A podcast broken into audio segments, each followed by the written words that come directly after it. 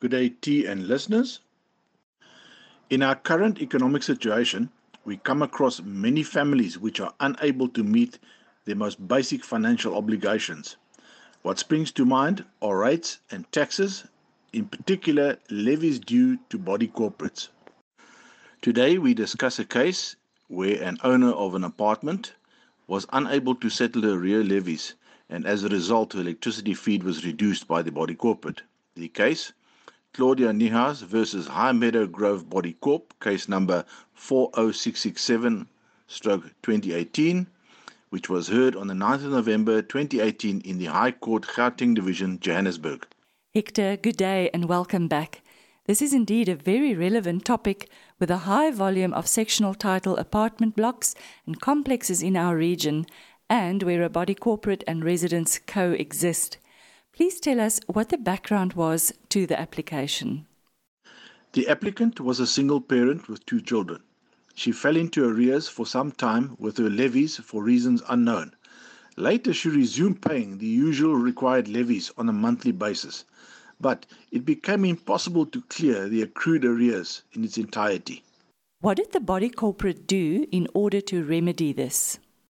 The body corporate took it upon themselves to reduce the electricity supply from their source to the applicant's unit until such time the accrued levies were settled in full. Hector, did the body corporate have the authority to do this and was it lawful? This arrangement then allows them to recover from each owner a proportional amount metered for the use of electricity. They contended that they had an inherent right to do so, relying on an expressed, alternatively tacit, alternatively implied agreement between themselves and the applicant, but this was not reduced in writing. The body corporate reasoned as follows their ability to regulate electricity supply to the various units stems from the fact that they, as a body corporate, pay to the municipality a fixed monthly sum of money in return for bulk supply of electricity.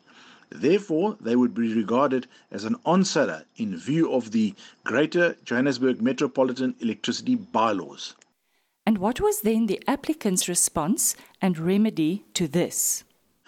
The applicant brought an urgent application in the High Court based on a mandament van spolie in order to compel the respondent to restore the electricity feed to her unit, placing her in the same position as she was before. She contended that they had no right to do so, and this was not the appropriate remedy to follow. Hector, just before we continue, and for the benefit of listeners, could you explain what a spoliation order is? It is a common law remedy commonly used by a person who has been dispossessed of goods without following due legal procedure.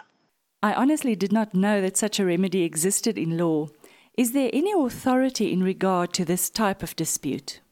Yes, there is ample case law which I will now address. The first one that comes to mind is Queensgate Body Corp versus Clausen. Here, a similar case was heard in the Magistrates Court on similar facts as above, and the ruling was in favour of the unit owner against the Body Corp. Not satisfied, the matter was appealed to the High Court, who dismissed the appeal with costs. Blyden J, in a unanimous decision, stated as follows A clause giving the appellant the right to cut off electricity of any unit owner who is in arrears is contrary to the common law. Then in Naidoo versus Moodley, a full court granted a spoliation order where the lessee refused to vacate a flat on a certain date. The lessor then cut off the electricity feed to the lessee's apartment. The court held that the use of electricity was an incident of occupation. By cutting off electricity to the lessor had substantially interfered with the lessee's occupation and had performed an act of spoliation. Hector, are you able to provide us with any other authority on similar facts? No, it makes no difference. In Burger versus Van Rooyen, a full court held that the spoliation relief avails even where the applicant has not been entirely deprived of possession of the whole of his property, so that reasoning has no merit. The respondent contended that only a portion of the electricity supply was reduced. Does that make any difference to the argument and the law? Yes, In Fisher versus the Body Corp Misty Bay, Lahori J directed the body corporate to restore Mr. Fisher's possession of access to premises on an urgent application. Here, the body corporate had interfered with the access disc in Mr. Fisher's vehicle, prohibiting him from accessing the premises. They argued that the rules made provision that should levies not be paid, they had the right to revoke his disc, effectively barring him from access to the premises. Lahori J responded as follows even if it was in my view, the respondent would not have been entitled to a spoliation order without due process of law. In other words, it could not have taken the law into its own hands as it is in the present case. Can the remedy be used in a contractual dispute?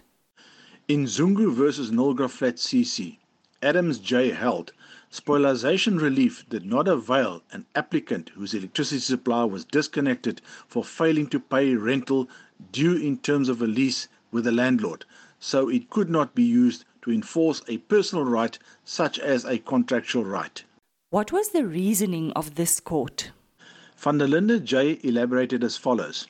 In the present matter, the applicant's possession clearly includes possession of the incorporeal right of use of electricity. They should not live in the apartment without access to electricity, given the needs of the two minor children that are her charges. Could you explain to us the term incorporeal rights as opposed to personal rights? Incorporeal rights are rights that can't be seen or touched, but are still enforceable by law. So, intangible property, for example, right of way, license, and copyright. Personal rights are rights appertaining to the person for example, right to personal security, personal liberty, and private property. Hector, thank you for bringing this case to legal ease. I hope our listeners take note of the facts of this case. We benefit so much by having the law brought to us, not so much just in what is written in the book, but what courts have actually ruled. So, in closing, what order was granted in terms of the applicant? The respondent is directed to restore the applicant's electricity supply with costs. Until next time, listeners, have a good day and keep well.